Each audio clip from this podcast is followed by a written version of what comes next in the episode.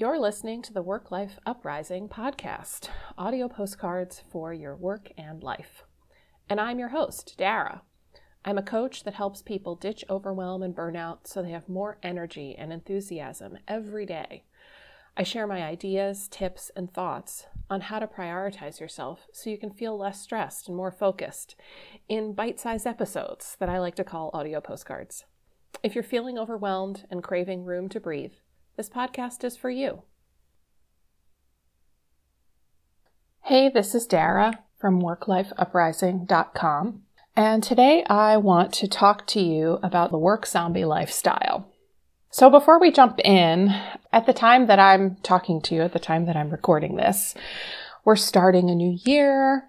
Everybody is thinking, not everybody, but many folks are thinking about the new habits and routines that they want to build into their lives and create for themselves. We're getting off on a, on a fresh foot. And usually, especially this time of year, when we think about habits and routines, we're really focused on those habits and routines that are going to be healthy for us. And, and habits and routines are, can be really helpful um, they help us to automate our lives so that we're not spending all of our energy all day long making choices and decisions all the time. We we have some of these habits and routines in place to kind of keep us moving and we, you know, we know what's coming and we don't have to be constantly making little decisions all the time. So in that way, habits and routines are really great. They can be hugely helpful. But there's a particular routine that I have in mind that many of us develop. I certainly have been there myself. That's not so helpful. That's not so great. And the routine is what I like to call the work zombie lifestyle. And here's what it tends to look like. You come home from work at the end of the day and you're pretty wiped out. You're pretty exhausted. And maybe your evening looks like some variation of this. Um, you come home, you're kind of exhausted, and somehow you find the motivation to make dinner, or maybe more likely, looking through the fridge and scrounging for whatever you can find to put in your body. Or maybe you've picked up some takeout on the way home because the thought of trying to prepare a meal is just you know, not something that you want to be dealing with. And, you know, maybe there's dishes in the sink or laundry that needs to get done. And, and maybe you get to those things. Maybe you don't. Maybe you just sit and sort of stare at that pile of dishes in the sink. I certainly have done that myself. And you just look and go, ugh, I can't, I can't deal with this right now. And so you flop down on the couch, maybe with a cup of tea, maybe with a glass of wine, depending upon what kind of day it's been.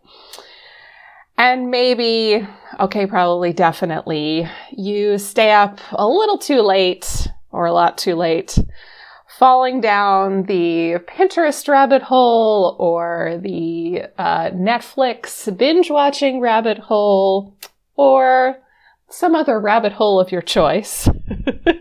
To and what we end up doing is we like we put off we delay going to sleep because what does going to sleep mean? That means that it's officially the end of the day. And if it's officially the end of the day and we go we're going to sleep then that means that tomorrow morning is coming. So we we tend to put all of that off to prolong the arrival of the dreaded tomorrow morning and then lather, rinse, repeat all forking week long, right? You just kind of get into this same pattern.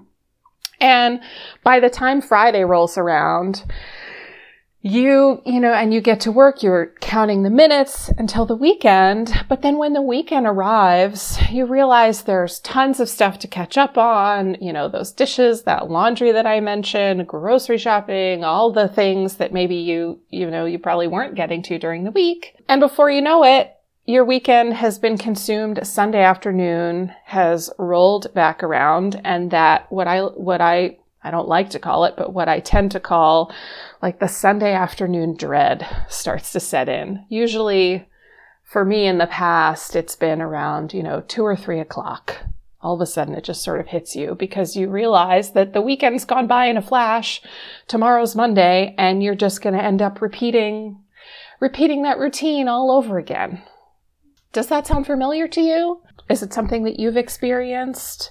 Do you see sort of like the pattern and the rhythm that comes with this work zombie lifestyle? And one of the worst parts about the work zombie lifestyle is that often we don't even realize we're doing it because it's like quote unquote what everybody does, right? Like you go into work and you and your coworkers are kind of commiserating and, and complaining to each other about the same stuff. So it just seems normal. It just seems like, well, this is what everyone does. There's no other option. So as I said in, in the beginning, this time of year, you know, in the beginning of a new year, we're working really hard to keep our new habits and routines going. But this routine, this work zombie lifestyle routine, is one that I actually am encouraging you to disrupt, which is probably a little bit different than what you'll hear about habits and routines this time of year. But I really want to encourage you to shake things up when it comes to this particular routine. So the first question I have for you is, are you living the work zombie lifestyle? Does what I described sound familiar to you?